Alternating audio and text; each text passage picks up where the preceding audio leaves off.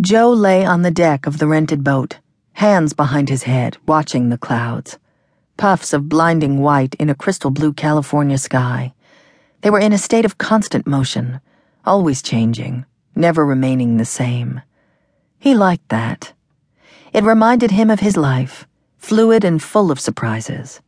He never knew when a cream puff might turn unexpectedly into a ferocious dragon. But Joe liked it that way. He liked never knowing what was behind the door, the lady or the tiger. And certainly, since he'd been a SEAL, he'd had his share of both. But today there were neither ladies nor tigers to face. Today he was on leave. Shore leave, it was called in the Navy. Funny he should spend the one day of shore leave he had this month far from the shore, out on a fishing boat. Not that he'd spent very much time lately at sea.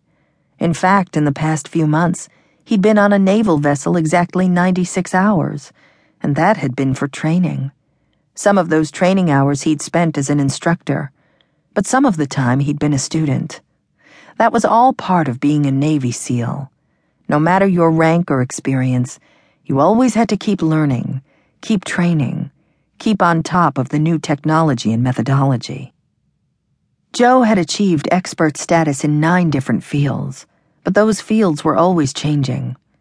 Just like those clouds that were floating above him. Just the way he liked it. Across the deck of the boat, dressed in weekend grunge clothes similar to his own torn fatigues and ragged t shirt, Harvard and Blue were arguing good naturedly over who had gotten the most depressing letter from the weekly mail call. Joe himself hadn't gotten any mail. Nothing besides bills, that is.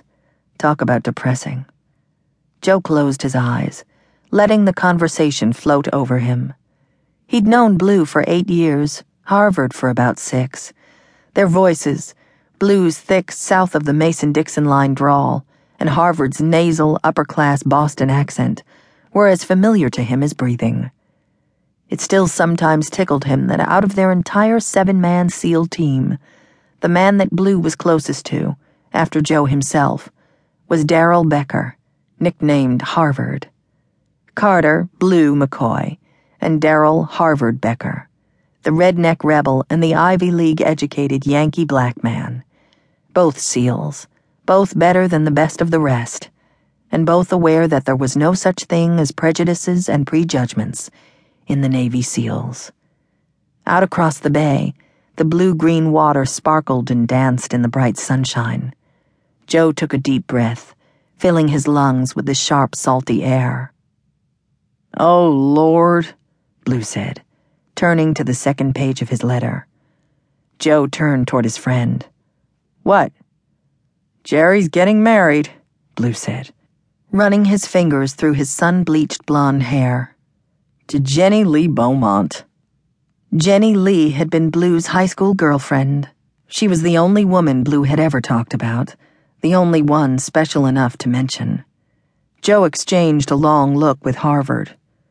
Jenny Lee Beaumont, huh? Joe said.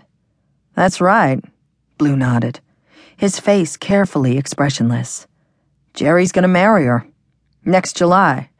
He wants me to be his best man. Joe swore softly. You win. Harvard conceded. Your mail was much more depressing than mine. Joe shook his head, grateful for his own lack of entanglement with a woman. Sure, he'd had girlfriends down through the years, but he'd never met anyone he couldn't walk away from. Not that he didn't like women, because he did. He certainly did. And the women he usually dated were smart and funny, and as quick to shy away from permanent attachments as he was. He would see his current lady friend on occasional weekend leaves, and sometimes in the evenings when he was in town and free. But never, ever had he kissed a woman good night, or good morning, as was usually the case, then gone back to the base and sat around daydreaming about her, the way Bob and Wesley had drooled over those college girls they'd met down in San Diego, or the way Harvard had sighed over that Hawaiian marine biologist they'd met on Guam what was her name? Rachel. Harvard still got that kicked puppy look in his brown eyes whenever her name came up. The truth was, Joe had been lucky. He'd never fallen in love. And he was hoping his luck would hold. It would be just fine with him if he went through life without that particular experience. Thank you very much.